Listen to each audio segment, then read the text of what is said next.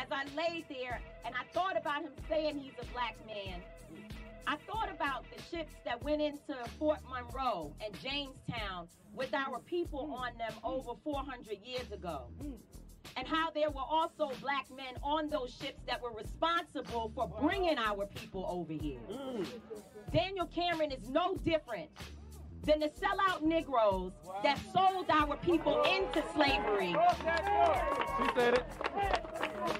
and helped white men to capture our people, to abuse them and to traffic them while our women were raped, while our men were raped by savages. That is who you are, Daniel Cameron. You are a coward, you are a sellout, and you were used by the system to harm your own mama, your own black mama. We have no respect for you, no respect for your black skin, because all of our skin folk ain't our kin folk, and you do not belong to black people at all.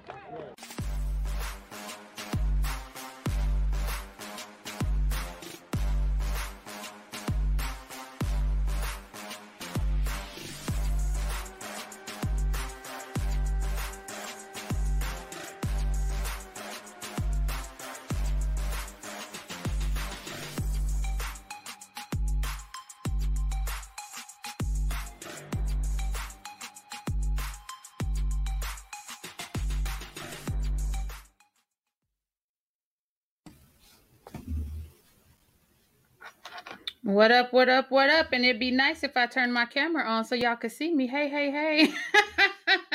Hello and happy Monday, and welcome back to another episode of Black versus the Board of Education. My name is Miss Laureen, and with you today, I'm going to go ahead and let my co-hosts introduce themselves, and then we'll get into the discussion. Shout out to Tamika Mallory for those powerful, powerful words, because the meaning of them is not lost on us. So go ahead, take it away, Anaya.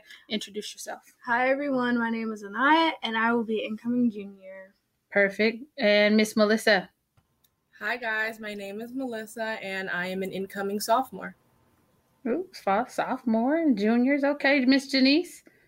Hi, my name is Janice, and I'm a 15-year-old incoming sophomore. Okay, Miss Lex. Hi, y'all. My name is Lex. I'm a graduated senior, incoming freshman in college, 17 years old in the Sacramento area. Yay, and she made it. We didn't have to take her drag her down the aisle and make her get that diploma. That's what's up. And Mariah, go ahead and round us out, love. Hi, guys. My name's Mariah. I'm a 16-year-old incoming senior. All right. So we looks like we need to recruit a freshman somewhere. I got sophomores and juniors and senior. Okay, that's what's up. So, you guys, you got a chance to watch Miss Tamika Mallory during her press conference. I guess they were talking about Miss Breonna Taylor and the fact that the Attorney General, I think that's who he was, the Attorney General in that state, what was that, Kentucky, right? I think it was Kentucky. The Attorney General declined to press charges. And so our topic today is all skin folk ain't kin folk. And that's one example, but we're going to bring it back locally here because we can probably point out numerous times when we felt let down by the people on our school campuses, by the people in positions of power who look like us, that don't always have our best interests at heart. Like I told y'all when we first started this podcast, everybody can get it. Black folks are not immune to having Black versus the Board of Education come after them too, because if they're in the education system, that means they are fair game. So when we started talking today, I was asking you guys, do you have any specific examples that you wanted to kind of share with us to let us learn kind of from your experience? So I'm going to kick it to Mariah. You said you had a student that you wanted to talk about, and how those interactions with your fellow classmates, how that helps or how that shapes how you see yourself on campus. So let's get into it, ladies. It's about that time. So Mariah, what type of example would you give to make it more real to the people who may be watching today? So I'm the BSU president at my school, but before the time I was BSU president, our BSU actually hosted a walkout. so we can address as Black students the inequities that we're facing on our campuses. So, you know, as I was advertising it to my classmates, to my friends, a particular girl in one of my classes, she was like, "Oh, I'm not going to partake in that. That's ghetto, and I don't want to be associated with that." Oh, you go do that. Okay, so time out. Mm-hmm. Okay, so what was ghetto about this walkout? Exactly. What do y'all think? What was she referring to? Does she mean ghetto equals Black? Or, exactly. Or what is she talking about? Janice? I don't know if ghetto would be considered standing up for what's right, but if it is, then I guess we all ghetto, because we're not going to sit here while inequities are being performed and not say nothing about it. If anything, cis is being complacent. I wouldn't consider as ghetto. Cis, you're being complacent. Anaya, what do you think? I agree with Janice. Like, is taking a stand for yourself and standing up for what's right, is that considered ghetto? I don't understand what her definition of that was. Or could it be that maybe she was scared? Melissa, what do you think? I think her going against administration and what they're trying to make everyone follow, maybe that's her definition of ghetto. Maybe she was scared, going against administration, going against people who are in higher power and who act like they have authority over us in a negative way. She could have been scared. Do you think that's a real fear that Black students have when they are thinking about standing up for themselves and they're going against the grain? Is that a real fear, or is it something that you think keeps you from actually yielding your power because of the fear of what false evidence appearing real? Do you think, go ahead, you unmuted. So what you saying? It's definitely a fear. I know I used to be really scared of doing things, and I didn't have to be the type of person to be like, okay, I'm going to go talk to this, because I had my dad doing that for me. But now, since I'm growing and getting older and getting more mature, I had to start stepping up for myself. So I've been doing that lately, and it's definitely just scary in general, but it's also scary because I'm Black and trying to stand up for myself. Because like I said, normally we're at the bottom. So us trying to speak, they'll just kick us down, or they put extra consequences on us because they can get away with that and they know they can. So it's like, do I want to stand up for myself and risk this? And so the girl that Mariah mentioned, she might have just been jealous that other people are confident enough in themselves to speak out on the issue. So she might have just been upset calling everyone else ghetto because she's not confident enough in herself to be like, okay, I'm going to stand up for what's right. Yeah, I think it's a fear within a lot of students, because I've encountered a lot of students who they won't say anything to a teacher. Like, a teacher could treat them completely different than our counterparts, and they wouldn't say a word just because of the fact that they're scared. Like, they think, okay, well, they're allowed to talk to me like this. They're allowed to do this. They're allowed to do that. And ever since I've been in BYLP, I've been more so, you're not allowed to talk to me like this. You can't. You're not going to sit here and yell at me, because did you just yell at that student like that? No, so why are you going to sit here and talk to me like that? And when I have a problem about it, I make sure I address it to someone I know. I make sure I either tell my mom, and if my mom isn't there or if it's kind of above her head, I make sure I let Ms. Lorene know. And I'm at the EGUSD meeting speaking out about the injustices, because at the end of the day, there are consequences for actions. These people don't just act and not get away with it. At the end of the day, thou shalt reap what thou sowest. That's right. And make sure if y'all are coming tomorrow to give commentary for Elk Grove's board meeting, do that tonight. Submit your comments tonight. You can tell them you want to be live on Facebook. I'm sorry, Zoom? Or you can have them read it. But we definitely want to hear your voices, because your voices are really the only thing that matters. Because without students, there would be nothing to teach. And so a lot of people, or nothing to administrate, and a lot of people would be out of jobs. So you all yield a lot more power than you think. So Mariah, when you said, because I cut you off because you said ghetto, and that was a trigger word for me. So what ended up happening in your scenario with that young lady? Did she just not participate? She ended up not participating, but I did have another discussion with her about talking about how, like, being Black isn't synonymous with being ghetto. Like, it's not synonymous with, oh, being whitewashed, like you're acting white. Like, it's just finding your place. Like, clearly Black students are displaced on this campus. So how are we going to find out how we belong? And we do that through unity and solidarity. And I get, that fear. And I think that fear that's installed into students, Black students specifically, is like why we're afraid to speak out and like speak out against administration, speak out against our teachers.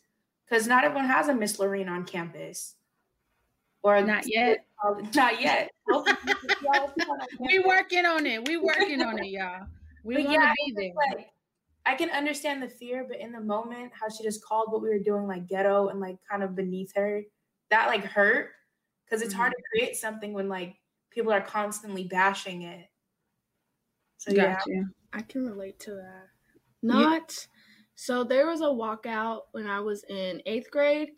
And the principal was there. Some girls had said, we're going to do a walkout. And then, so we did it. And I was going out, and I was in math class. And the teacher, not going to say that, you know, she was racist or biased or anything, but it was just, her reaction was weird, because she said, if you leave, I'm going to mark you truant, which basically means absent or late, you know? And I was like, we've been in class for like 20 minutes. I'm not late. I've been here. Plus the principal and the staff are outside, like the security people and everything. So then she was like, if you leave, you're going to be marked truant. So I was just like, what do I do? Because I care about my school and everything, but I also care about a black life being lost. So I was like, you know what? Okay, that's fine. You can go talk to my mom about that. I'm going to leave. So then what happened was, while we were gone, she said to this one kid, and he told me after, she was like, don't open the door for them when they wanted to come back in. I'm going to give you guys a test because you guys stayed here. And since they didn't take the test because they're not here, they're going to get F's in the class. So she basically gave a test because we weren't there. But she didn't end up giving the test, but that's what they were saying. But I'm like, y'all stood there and y'all listened to her say that about us. Y'all listened to her say, don't open the door for them. And y'all didn't say anything. I remember that walkout because I was a 7th grader and you were an 8th grader because we went to the same school. And I remember dealing with a lot of teachers at that school because I had walked out that day too. And I remember just getting up out of class and leaving. I'm more so always been the type to, you know, just act first and think of consequences later. Now I more so contemplate the consequences, but when it comes to dealing with these teachers though, I just act first because my first mind be like, you know what, that's right. I'm not going to sit here and say something because if I think on it, then they're going to kind of move on to the subject because teachers love to black students off. So as soon as I think it, as soon as I feel it, I'm saying it right then and there. And that's why I walked about that classroom. I did not care. Okay, so let's do this. Hold on real quick, Lex. Hold on real quick. So for folks who are watching or listening right now, what is the purpose of the walkout?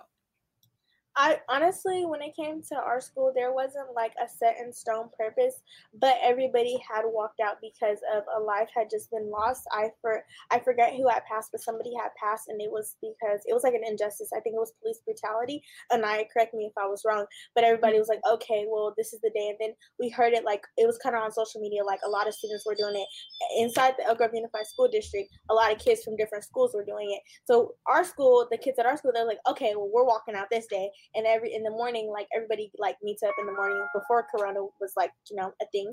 And then after that, we all met up in the morning. We all talked about it. And then in the class, I forgot which period it was, but then everybody walked out. Second period.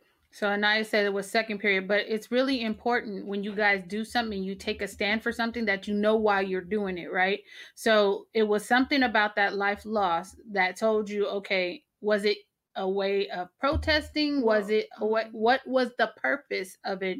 Because a lot of times people think that young people don't have a clue and that you guys are following trends. So what was it about this particular incident that caused you to walk out? What was the purpose of the walkout? Well, I don't know if this can be considered a purpose, but when we got into the cafeteria all together, we had kind of like an intervention thing where we talked, where the principal asked us these questions and everything. And then we talked about how it felt to be black. And, you know, there were people that were there that weren't black and everything, but they still came to support. So we talked about how it felt to be black, what the world can do, our frustrations, what teachers could do. So I think it was more so getting together and talking about how we felt. So that can be our outlet. Okay. And so... Go ahead, Janice. I was going to say, and bringing awareness, because at that school, we're referring to Edward Harris Middle School in Sacramento, California. There wasn't a black student. It's in Elk Grove, though, because it's across the street from my house. I'm just saying. Go ahead. Proceed. I don't remember there being, like, you know, like a BSU or, like, you know, BSU meetings and stuff like that. We didn't have that there. So it was just more so bringing awareness to the things that this isn't right. And it needs to be put on the front line because teachers, they don't really acknowledge the things that happen in the system. They just push on through the day, push on teaching the lesson. So I feel like, you know, when you have like 10 of your students walking out, they're like, oh, like what's going on? Like what didn't happen? So I feel like it was important for me at the time. It was just like, you know what, like another black man was shot. That could have been my brother. Like that could have been anybody I knew. So at the end of the day, I'm going to walk out of this classroom because what if it was? I would want people to do the same for me. And there are a lot of people grieving. There are a lot of people hurting. Like that hurt the community. And it was Stephon Clark, if I'm recalling right, that's why everybody had walked out. And that's not okay. And some teachers, they don't even be aware themselves. So it's, you know, more so a teaching moment for some of the teachers and the staff who had no clue. See, I'm glad you had an answer, right? So when people ask you, why are you doing something? You know why you're doing it. You have a reason. Be able to articulate that reason. And so I saw the question, it says, what if Black scholars started a union? So that's probably aside from your BSU, because that's like a club. What he's talking about, you know, how you have these power players in certain school districts that come in, you have people like SCIU, you have CTA, which is the teachers union. He's talking about a legit kids union that goes in and pushes these policies, if I'm not mistaken. Is that right, Mr. Gaskins? That's the type of union you're talking about, not a club on campus. We'll get his answer and we'll follow back up. So as you guys are going through school and you're first of all, you don't have a lot of Black teachers on your campuses. Number two, some of the Black teachers on your campuses are part of the problem. And so that he said, yes, indeed, that's what he was talking about. So that's what we're talking about. But some of the Black teachers on your campuses are part of the problem. Can you guys tell us a time in which you've kind of come into contact with these folks and what it had you thinking in that moment? Because a lot of times we feel like if we get somebody on campus who looks like us, that they're going to think the way that we think, they're going to be concerned about our trajectory and how we move about. So does anyone have a specific example that they can kind of tell us about so that we can kind of discuss it? Go ahead, Ms. Janice. You done already unmuted before I finished my sentence. Go ahead, Mama. Yes, I do. I can refer to a time to when I had a principal, and it was more so, I would always think, you know, okay, like he looks like me, I can gravitate toward him, but it was more so, I never really felt that connection with him as I seen my white and Asian and Hispanic counterparts as I did with my vice principal. And my vice principal was white. Like he was a white dude, like super white, like red hair, like blue eyes type of dude. And when I tell you he was my homie, like he looked out for me more than I felt like my principal did, and my principal was the same color as me. So it was just more so. And then I had a teacher, it was my math teacher. I tell you, I loved her so much. Her name was Miss Regoso. She's amazing. She was the best teacher ever. And she did not look like me, but it was more so out of all the teachers at that school, I felt the most love from her. And I went through a Black teacher at that school, and I didn't feel it like that. I didn't feel that connection or none of that, but more so my other teacher and the vice principal, who was white, they just loved on me like crazy. And my Black principal, I would watch him, you know, kind of more so acknowledge the students of other races more than he would acknowledge the Black kids. Outside of the athletes, because the athletes, they were just, you know, holy grail, you know, knees, honor to the athletes. They're amazing. But outside of that, I never really felt that, oh, if I had a problem, I'm going to go talk to him. No, I always want to go to my vice principal or my math teacher. I never ever felt the need or that there was a connection there as if he was, you know, more so there for me as he was my other students. I never felt that about him. And honestly, to this day, I still don't, because I understand why, though, because when you put teachers, and especially Black people in those positions, they have to maintain them. And, you know, how you get there is how you got to maintain. And it's not easy to stay at the top. And, you know, all skin folk is not kin folk. And then you go mute. That was your drop the mic. That was your drop the mic moment. Absolutely. And I believe that if people were really concerned kind of about what was going on, they would pick more people who were about the students and about the students' success instead of putting in, I like to call them gatekeepers. These are people that keep people out the way. The people that are sent, you know, the Negro whisperers that are sent to calm the Black folks down. I can remember a time I went to one school, and I won't say any names, but I went to this one school, and this one young man they were accusing him of sexual assault. It had already made the news. They had already determined he was guilty before there was even like a real conversation. So I get to this campus, and of course I brought an attorney in tow because I'm smarter than that. We get to this campus and they send in the black dude. And I'm like, so I asked some questions, very, very basic questions, because if you're accusing somebody of something, you would have some details, right? So I asked some basic questions and he didn't know any answer to my questions. And so I said, oh, so they sent you in here to calm down the black people. Okay, I want to talk to the person who wrote up this report because you don't know enough. And that set off a chain reaction of a couple of things. And then the next time that I had to come, he wanted, after we figured out that this case, this young lady was lying about what transpired, because I'm smart enough to call different departments here in this city and say, hey, does that camera in that park work? And can I get the footage? That type of thing.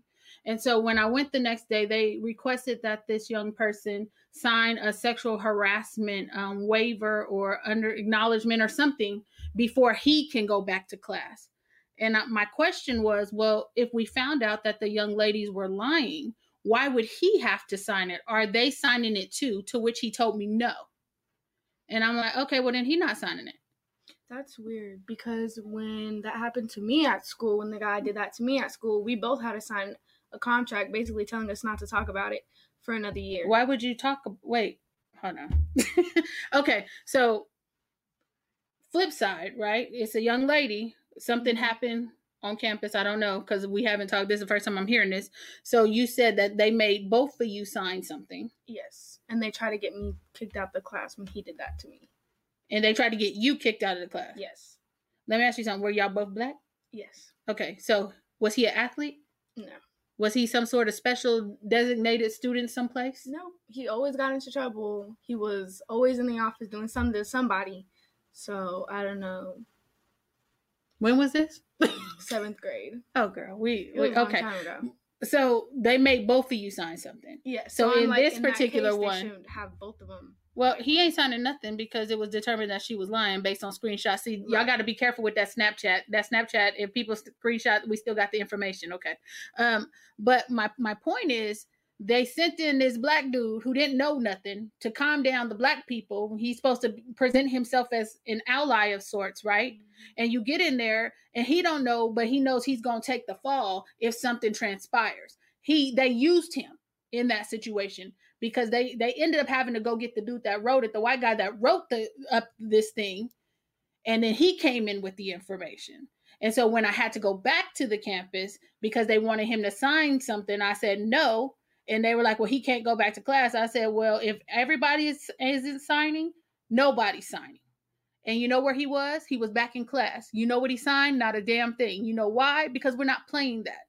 When we label our young men who are not guilty of things, that follows them, right? You know, they don't let black kids off. They just don't. And so when I went back in to talk to this dude told me I was aggressive and I was a bully, the black dude. I'm like, oh, you're not used to women challenging your authority? That sounds like a personal problem. That's not my problem. That's your problem. But the point is, a lot of times they don't know how to not be in that gatekeeper mode. He should have been trying to protect that kid once he found out that what he was being accused of was not true. And then the other problem I had, hold on real quick, I'm gonna come to you, sorry. But the other problem that I had on that campus is they were talking openly about this case in front of the people working in the office.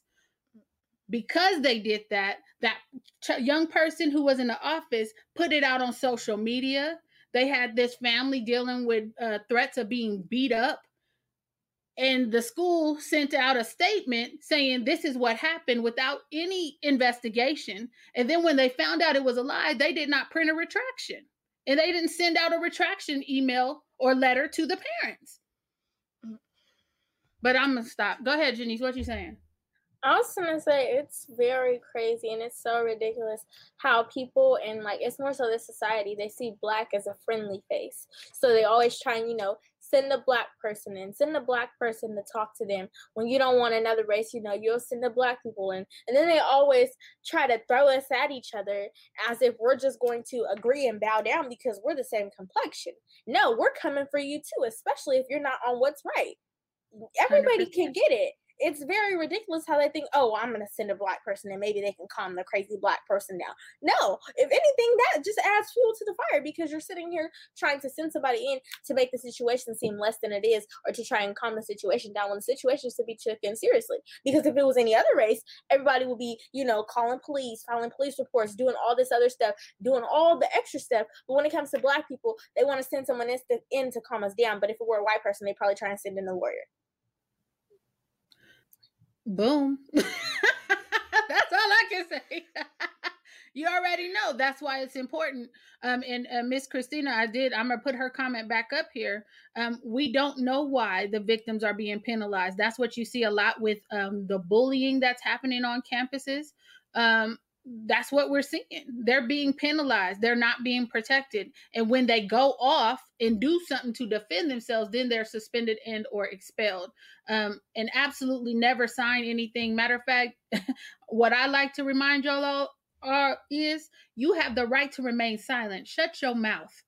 Shut your mouth until you get an adult in there that can come in and match that energy.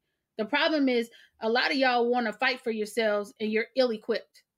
Y'all need to wait for your parent or a safe adult to come in there and to help you. Do not sign any statements because, number one, these people are not good at investigatory methods because they don't know how to do that. All they can do is, let me talk to you. Okay, let me talk to you. Okay, based on our professional judgment, they don't know. Shut up. Get in there and be quiet until you get somebody in there. You have the right to remain silent. Use that right. Because that's what they exploit. They exploit that time and time again, and they use your people to help them exploit it. Most of these districts, you know who's in charge of the final disposition of discipline in your districts? Do y'all know? Most of the time, it's a black dude. Most of the time. In your legal compliance, they got at least one person that looked like you in there trying to figure out how to circumvent the system so they can protect the school district. Y'all better understand, all skin folk ain't kin folk, that's a real thing. Can I say, I'd like to... No, you can't say nothing, I'm playing, go ahead. I just wanted to think how you said, you know, a lot of people in these big places are also black people. I'm thinking, do some of these people go into these places thinking, okay, I'm going to do the best for my community, I'm going to lift them up, but then they get tied down with a bunch of things so they can keep their positions or keep the places that they are in because they know if they do speak out sometimes, that means their job is, they could get fired or something like that could happen. Because I know that there is some just genuinely bad black people, but I also know that there are some people who are trying to do things, but, you know, they just can't because at the position they're in, everyone's looking at them, one wrong move or one move to helping our community, even though they can't, could result in them losing their job or their reputation being screwed. So honestly, I'm not even gonna sit here. I would never be the type of person to sit here and make excuses for people, because if you want us to get in a position to try and change things and make things better, when you get in that position, you better do that. At the end of the day, you're not qualified for that position if you're not scared to lose it. Like how? Like if you don't really want that position if you're not scared to lose it. Because at the end of the day, if one thing is taken for you, I'm sure there's something 10 times better out there for you. If you're not going to come in here and be a principal of this school with, you know, 100%, you know, disproportionate disciplinary rates toward black students, and you're not going to come in and try and change it, and you're not going to be scared to, and you're just not, you're going to be willing to lose your job, you better be. Because at the end of the day, it might happen. It can happen to anybody. So you shouldn't be in the position if you're not scared, because there's a risk to everything. There's a risk to everything. And when it comes to us, if one student is still being treated badly, then nobody's doing good in the system. The system is still failing. Come on, talk to him. Come on, Melissa, what you got to say? Yeah, I agree with Janice. Don't try and come into that position trying to make a change if you're scared to lose your job. You're there to make the change. And if you lose your job, you know that you tried your best. and you can go somewhere else and try and make that change or a bigger change, but don't get in, try and get into that position. And then suddenly you're afraid of the power, because the power, white supremacy, that power that is controlling that job, which is making it bad for the Black students. That's what you're trying to beat. So you can't be afraid of that and also try to combat it. So don't come into that job trying to make a change if you're also scared. You can't be scared trying to make a change. That's nothing will happen. You're right. Mariah? This is kind of like what I've been experiencing, because one of my BSU advisors has just become he listens to the podcast, so it's going to be an interesting conversation later. But he's just recently become one of the teacher in charge on my campus. And so like last year before like his new position, he was rocking with us. Like, we was like, yeah, we're going to be vocal. We're going to be out here. BSU's going to get stuff done. And then, like, now it's kind of like that energy floated off into the admin space. He's just like, oh, yeah, talk to Ms. Brown and Ms. Keyshawn now to get it done. And I'm like, but you the admin guy. Well, first of all, let's be clear. A teacher in charge is just a teacher doing the admin job without the pay. Let's be clear about that. Number two, again, it's hard to operate in a space that tells you, that constantly reinforces for you that you're really powerless in the grand scheme of things, right? What I will say about this district in particular is there are people in positions that know what's happening with Black students, that because they are afraid, like you said, Janice, to lose their job, they're not going to rock the boat and they're not going to back up our kids. That's how we gained such a foothold in this district, because we're saying things that people don't want to say or can't say. They can't fire me. They can fire them. And a lot of these administrators are at-will employees. There is no union for them. They are not protected. So when you're thinking about things in the context, it's important that you understand teachers are tenured, teachers are protected by CTA. CTA is a problem because they don't get rid of bad teachers. Number two, your administrators, they don't have a union. They get to do whatever they're told. Maybe it's attitude reflecting leadership and the leadership is weak. I don't know what it is, but what we're not going to do is we're not going to have Black people in positions making it harder for Black folks to survive in this district or any other district that I happen to be called to. It's unacceptable. And for one of y'all, one of your administrators told me they cannot hold white kids responsible for saying the N-word because Black kids say it. And he said this to us in a meeting with these parents, and I almost flipped my lid. And he said, listen, I just have to, I got kids that I'm putting through school. I just got to maintain. And it's like on the backs of these kids, I'm sorry. No. And then he proceeded to stand up and over me as if that was intimidating to me. And I said, I don't like when men stand over me. Like, I'm going to just let you know right now. I don't know. I mean, what's the point of that? Right. And so you have to be clear. There are people who are in positions who are going to be detrimental because, like you said, they don't want to put that livelihood at stake, and it don't matter if it's 100 Black kids or one. They don't care as long as they got theirs, and that's my problem with gatekeepers. Janice? I just got mad because I heard that before. I've heard that throughout my whole middle school year. The white kids would never get punished for saying the N-word. But as soon as our vice principal, we had two vice principals, a male and a female. And then our principal was a Black man. As soon as a Black kid would say the N-word, it was just like all holy grail. Like, oh my gosh, you're going to the office. You're going to OCS. Why are you talking like that? But then you have this white kid and he's sitting here cussing kids out, calling them all type of names. And I'm not talking about just the N-word. I'm talking about nigger. Like, I've heard kids say that, and there was no consequences, no repercussions, nothing at all. And it really pisses me off because of the fact that that word has history. That word has pain connected to it. There's so much that goes into saying that word. And I feel like a lot of Black boys, it's more so they're not as educated. They wouldn't think of, when they say it, they're not thinking of, oh, my gosh, the history that lies with it. They're just, oh, okay, my homie. That's another word for, my homie, my friend. And at the end of the day, you're not skin folk. You can't say the words that us skin folks say. You're not. You're not our race. So at the end of the day, I feel like simple as that. It's not okay that our race says it, but at the end of the day, it shouldn't be justified if a kid of another race were to say it, because it's not okay, like, at all. And I hear it in school every day. I'm in summer school, and I hear kids say that word all day, and the teachers do nothing about it. It's like they've given up. Like, they don't care. Well, but you know, if they were, say, to institute a zero tolerance policy for that word, who's going to get in trouble? All of the Black people. Oh, y'all can unmute and tell the audience who's going to get in trouble if they ever institute a zero. All the black students.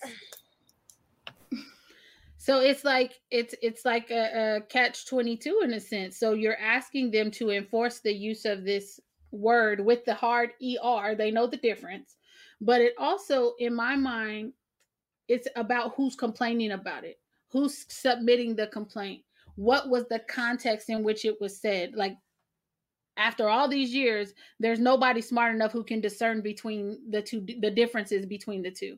And I don't apologize for Black people using the N word. That's people's personal preference. If they want to use that word, so be it. But to have somebody come in with vitriol and use that word and the attachment that they're doing it with, if a student says, this is what I was called, they have the obligation to follow up. And I don't care what their justification is for it. I mean, it's absolutely ridiculous that we even have to have this conversation after so many years. But it's a way for them to justify non-action. It just is. It just is what it is. And they're using our folks to do it. It's annoying because I've sat in a few different districts.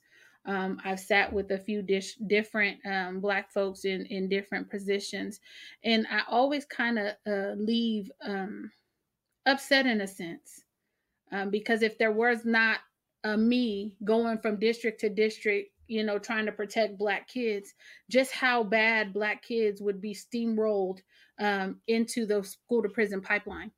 I mean, that's a real thing.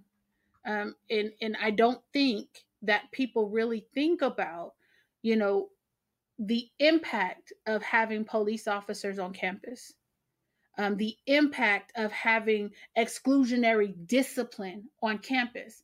Black students are statistically at the bottom of every category in every district except discipline. What is this? We want to bring them to heel. Yeah, Hillary Clinton said that. And that's the mantra that they use.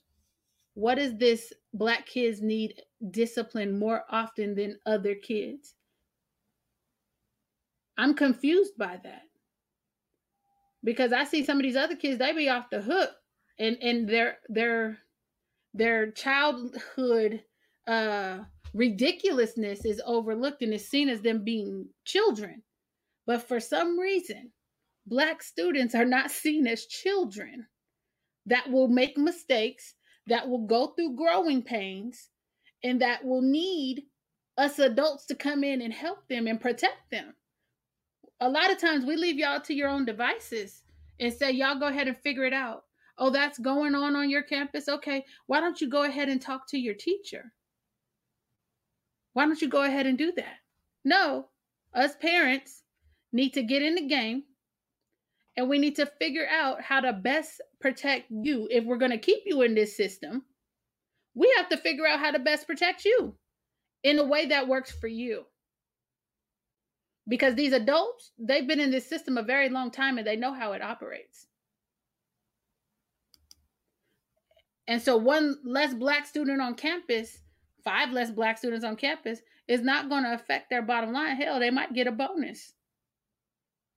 If we're really talking about it, because they have no problem siphoning you into special education. They have no problem putting you on on-campus suspension so they don't have to tally those marks. We know the game, and I'm glad y'all are here because y'all are learning it early, so you can do what I'm doing now, and you can impact the things going on your campuses. So when you guys are dealing with people who let you down, Black folks who let you down, what type of message is that sending to you?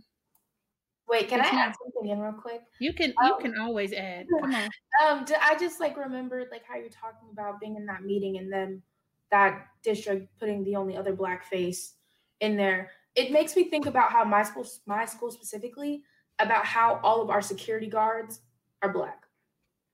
So, and how quick teachers are to send the black security guards to try to de-escalate the black student emotions without like letting me feel about this situation.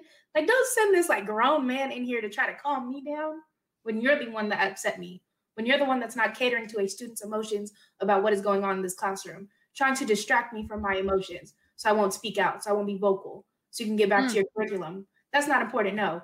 Address me because I have a problem with you. Not with the security guard you're trying to call in to get me sent out of class to go to CSE. That's not solving anything. It's still there. It's lingering. What is CSE?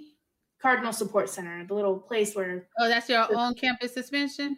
Yeah. You know, because they keep giving it new names so they can keep siphoning, you know. First it was on-campus intervention. Well, first it was on-campus suspension.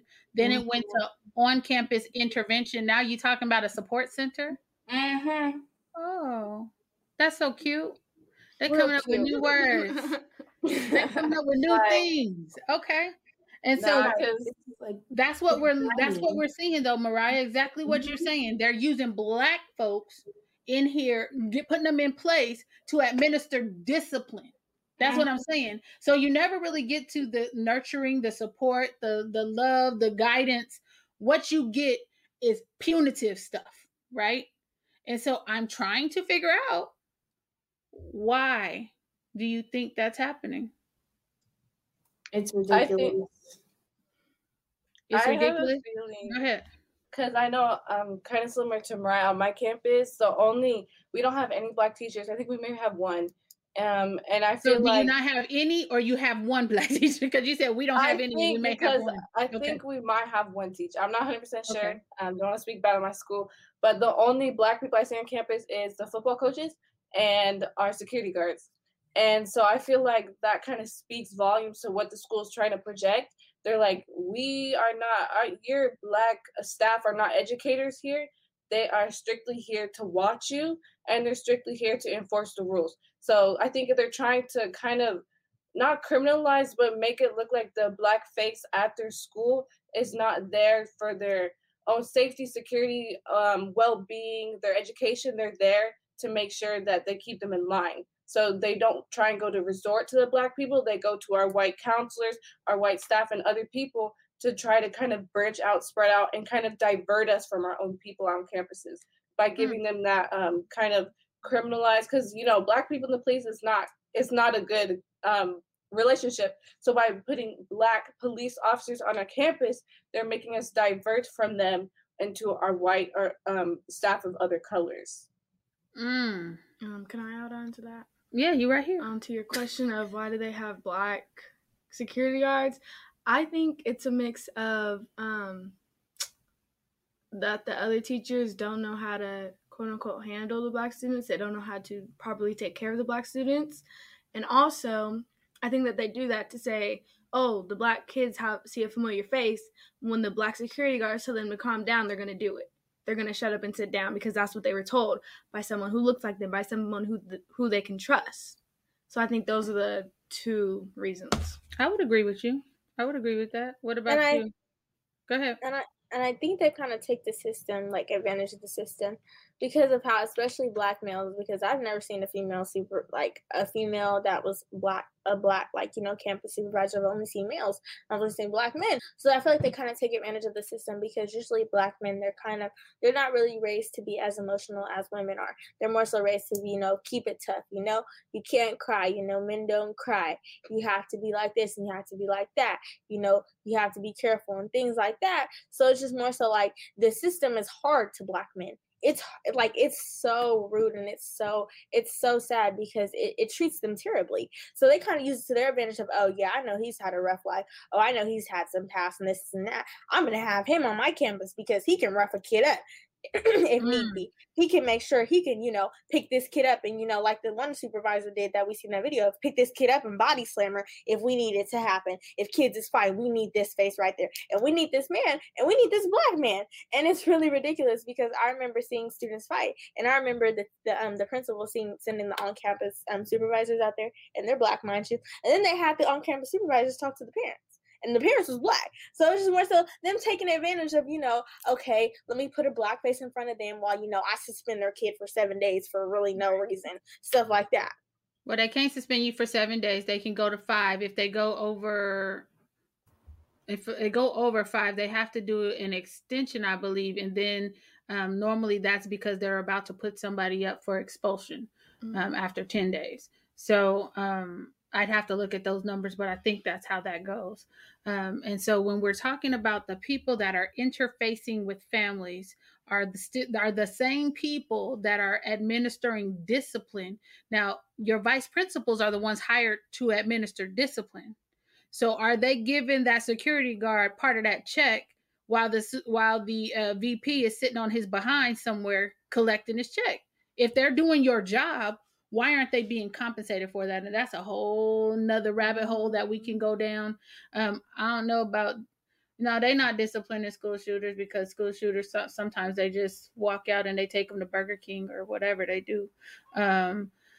But they supposed to send them up there and discipline. They probably kick them out, though, because they're a danger to themselves. And 9 times out of 10, you have other white parents that are complaining. And, you know, when white parents get to complaining, things start moving. I don't know if y'all saw that. You saw all these parent coalitions over the summer or over not the summer because we almost to the summer over this course of this year talking about they wanted these schools reopened. And things started moving when the white parents got into it. A lot of times when there are incidents on your school campus, the white parents are the ones who come up there and they threaten a lawsuit. That's why these black kids end up getting the book thrown at them, because 9 times out of 10, our families ain't coming with the lawyers, right? We're just coming up there to talk and see what happened and see if we got to check little JoJo or whatever it is. We're not thinking about the consequences of parents coming up there and getting their narrative out first, because it's really whoever has the narrative out first. That's who they're going to, you know, run with that ball, right? And so when we're talking about these different things and we're seeing how things are playing out on those campuses, it's important that you guys know the rules of the game. You can't exploit the rules if you have no idea how they manifest. So I'm just looking at it and yeah, I'm tired. I'm tired of complacency. I'm tired of seeing our kids get hemmed up. You know, when you have these SROs on campuses, if they give you a citation, you know that you are simultaneously thrown into the criminal juvenile justice system and the educational discipline system. And so it's like navigating both systems simultaneously. And it's most times a no-win situation. And they're using black folks to go ahead and affect that negatively.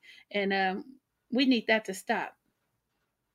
As far as EGUSD, if any families come to me, I'm not sending them to legal compliance. I'm not having them retell their story. We're going to fill out a uniform complaint. We're going to fill out a civil rights complaint. We're going to do all of that without going through the legal compliance, because they are there to protect the institution, not the well-being of black children. And we need to talk about that. And I don't care if it is a black woman in there. And if she happens to hear that, she could call me and we can have a conversation. But the detrimental impact of her non-action, I see it in the families that I serve, in the students that I serve. And they end up not trusting anybody because they saw a black person and they thought that black person would do right by them. We need to talk about that. What were you about to say, Melissa? I think I saw you unmute. Yeah, I wanted to add something to a question that you asked earlier, like how does it feel when there are black people on your campuses that should be there to help you and they don't? And I just wanted to say, like, the world without other black people tearing you down, the world is already doing that. Society, everybody else, even historically, they're doing that. So it's like these people that look like you, they should support you. So when they aren't, it makes you question everything about yourself. Like if someone of my skin color is against me, you're pretty much against yourself almost. And so how am I supposed to continue to know my worth and to know what's right for me to stand up for my people when some of those very people aren't going to stand up for me or appreciate that I'm standing up for them and their right to live? Like, it doesn't make any sense. You're right. You're absolutely right. Go ahead. And I wanted to jump on and refer to how parents, we're not coming for them, but saying, like, you know, this conversation isn't just toward directed at school staff and stuff like that. This is directed toward our parents too, especially the heads of the households, the ones, you know, making it all go down, the ones allowing us to go to these schools. It's important that you guys are to at least attempt to get involved and try to, because you see how when all those parents came together, they made something shake. And I feel like if there were more of us Black parents, our Black parents, having them involved, letting them know about what's occurring and having them talk to someone who actually knows, especially when it comes to, because I remember my mom being like listening to the teacher. And then it got to a point to where I actually started telling her, and I would, when I got a phone, I would call her and I let her hear. And then she'd be like, oh, well, the teacher told me something completely different. Yeah, I have a problem with this. So I feel like it's very important that, like, parents, you know, you guys actually look into stuff, because your children, 9 times out of 10, they're not lying about their teachers. 9 times out of 10, their teachers are actually doing what they're sitting here telling you they're doing, and the teachers are giving you the wrong story. So I feel like it's very important that, you know, as the parents aren't as, you know, oh, well, whatever the teacher said, you know, you can make up the work. No, your child shouldn't have been sent out in the first place. You shouldn't have to force them to make up the work because they didn't even do anything wrong. You should be coming and talking to that teacher, because why did he send your child out for no reason?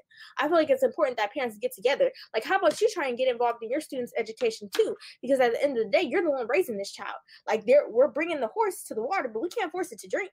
You taught the child. Like, you taught it. It lives in your household. You feed it. So I feel like it's important that you at least come and be on these campuses and be present when you can. I understand parents work and parents have jobs, but it's also important because you don't want your child to end up a part of the system, because the education system, it leads us into two places, you know? It is either going to have us in prison or us, you know, struggling, you know, not really succeeding. And we don't see people who succeed because they don't talk about that. So I feel like it's important that y'all get involved and talk to them and talk for us, because a lot of times, sometimes your kids don't know what to say.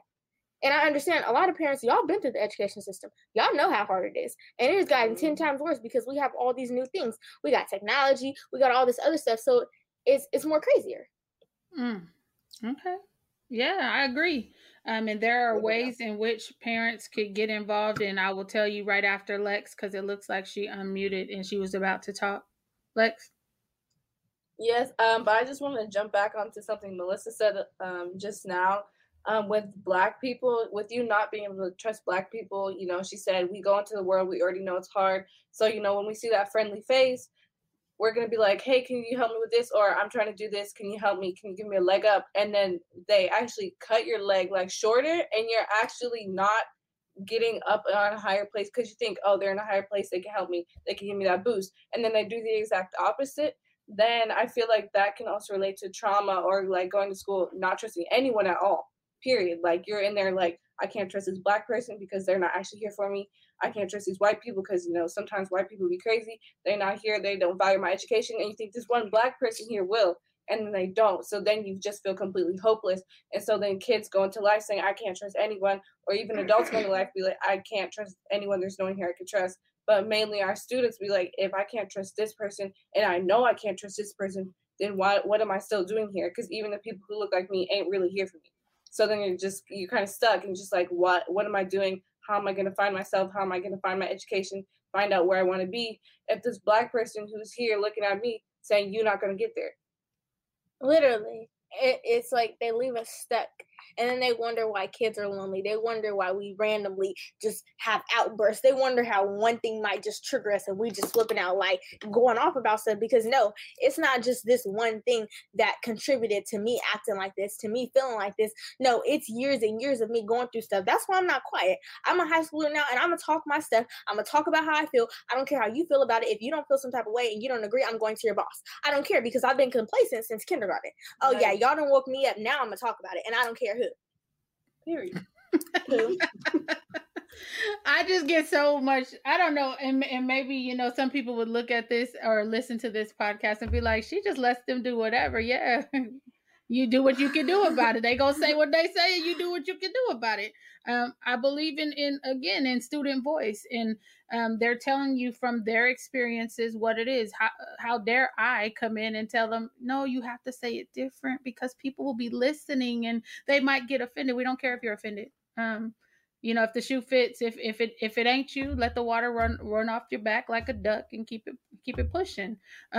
Because I just think that there's not a lot of times that our students can come into a space and feel 100% comfortable with being their authentic selves. And we want to encourage that. Of course, we expect them to do things in moderation. Like I ain't with all the getting smart with the parents. I can't co-sign that. But sometimes what I do know is that they're on these campuses and people are taunting them. People are doing things to them they didn't know better before. And now their eyes are open and they see it. That's all I got to say, Janice. I'm with it. Let's go. Let's go. Because it's important. We're done talking about it. With these folks, we expect action at this point. You know what the problems are. The problems have been pervasive for years. Nobody is telling you anything that you don't know about. Now, what are you going to do to fix it? Period. Excuses time is over. Go ahead, Mama. I feel like it's so important that we start to see solutions, because we come on here every Monday. We're talking about something new. We are literally going off about something new because there's always something crazy continuing to occur. So I feel like it's significant. Elk Grove Unified EGUSD, we need results. We need to see something. We need some plans, some action plans, some thoughts, some ideas to see what y'all are going to do about the problem, because we continue to talk about it. And we continue to feel these emotions, the pain from going through y'all school systems and watching how our peers turn up, watching how our peers turn out, and watching what's done to us and seeing it on a daily basis. We talk about you using Black people to help inflict the trauma. We're done with that too. So tired of We're done with that too. And I need to just put one caveat. The problem is a lot of people think Black people are a monolith. Some of us ain't from the same tribe. Let's be clear. Some of these, I remember I got this shirt from Atlanta when we went out there to talk to the school district out there, and it says, "Scared Negroes will get you killed." And I love that shirt because it speaks so many different things to me at the same time. We cannot move and we cannot progress as long as there are scared people unwilling to move their feet. So that means if we got to step on your damn feet, either you move your feet or you're going to get stepped on, because we can no longer allow our students to be casualties of war, right? Because I remember, I don't know if y'all have seen this movie, y'all kind of young, but Romeo Must Die with Aaliyah and DMX, rest in peace to both of them. He said, even fake wars have casualties. And that has stuck with me for a very long time. And so we have to be very, very intentional on how we move, how we love, how we make things easier for our students who are specifically traumatized a lot. And it's not just white folks doing it. Some of y'all other so-called people of color, which is why I don't use the term, are anti-Black. And we got to be clear about that. And there's some Black folks who ain't from America who are anti-Black too. And we got to call that out too. So we have to be willing to say things that make people uncomfortable. And I remember this sister, I was on a panel with her and she said, "Don't worry about it. I brought my own friends. I'm not looking to be popular." So I'm going to say the same thing. I have my own friends. I'm not looking to be popular. What we have to do is change the way in which this system has engaged our children, or we got to be bold enough to pull our kids out. Either we're going to get in the game or we're going to pull them out. Those are our two options. It just is. So we're about 2-3 minutes away from our shutdown. So let me just give these announcements real quick. For those of you who don't know, Celebration Weekend is this weekend. That means we have a prom event going on Friday night. Bring the fam. We love families. And we have our graduation celebration this Saturday. We're looking for graduates from class of 2020 and 2021, because 2020 didn't get their chance to walk the stage, and we want to make that happen for them. We are also acknowledging kids who have promoted from preschool, elementary, and middle schools. So if you want more information on that, you can go to our website, www.bylp.org, and click on the events tab. It says Celebration Weekend, and the information is there. get your tickets, because we want the fam to come out and spend some time in community with us. And our kids from LA are flying up or driving up, so we get to have a whole party all weekend, and we want you to know that you are invited. Number 2, if you're looking for things to get involved in as parents, as Black parents, BYLP has a Black Parent Support Network. We are here for you. We are here to help you navigate the system. We are here to tell you about the things that we've learned as advocates in the system. If you want to get connected with that, again, it's on our website, bylp.org/BPSN, Black Parent Support Network. Janice had a birthday. Shout out, Miss Janice made the big 15. Shout out to Miss Janice. And I am actually celebrating my 14th wedding anniversary today. Can y'all believe I've been married 14 years? Yeah, I know you can't see the gray because I done colored it with some hair color. But yes, I have been married 14 years and he is still alive, well and kicking. So that's a blessing all in itself. That somebody, you know, just put your hands up, say, thank you, God. Okay. Amen. With that, we have 2 more episodes of the Black versus the Board of Education podcast for this month, June 21st and 28th. If you have a topic you want us to cover, email us to us at podcast@bylp.org. The ladies are showing you their shirts. They want you to make sure that you get your Black versus the Board of Education t-shirts, also available on our website through our student store. Did I cover all of that? Oh, thank you. Hey, Mari. Did I cover everything, ladies? I think so.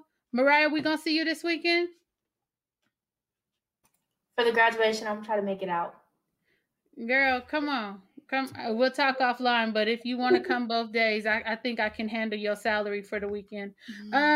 With that, we gonna get out of here on that. Thank you, Miss Gabrielle or Gabrielle. I think that's what it is.